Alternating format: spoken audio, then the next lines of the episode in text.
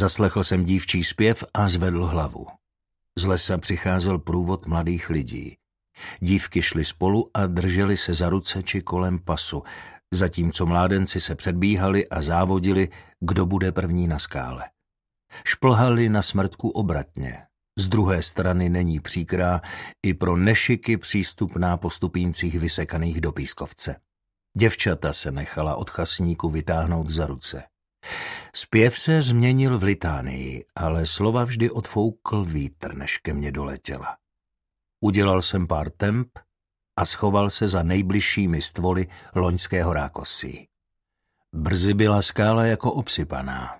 Mezi mladými vesničany jsem poznal některé ze svých, ale podle počtu jich spousta přišlo i z kozlů, holan a možná i z tvolínek, neboť právě z toho směru se za průvodem trousili opozdilci, někteří spárovaní, jiní ukusující z krajíce chleba od snídaně.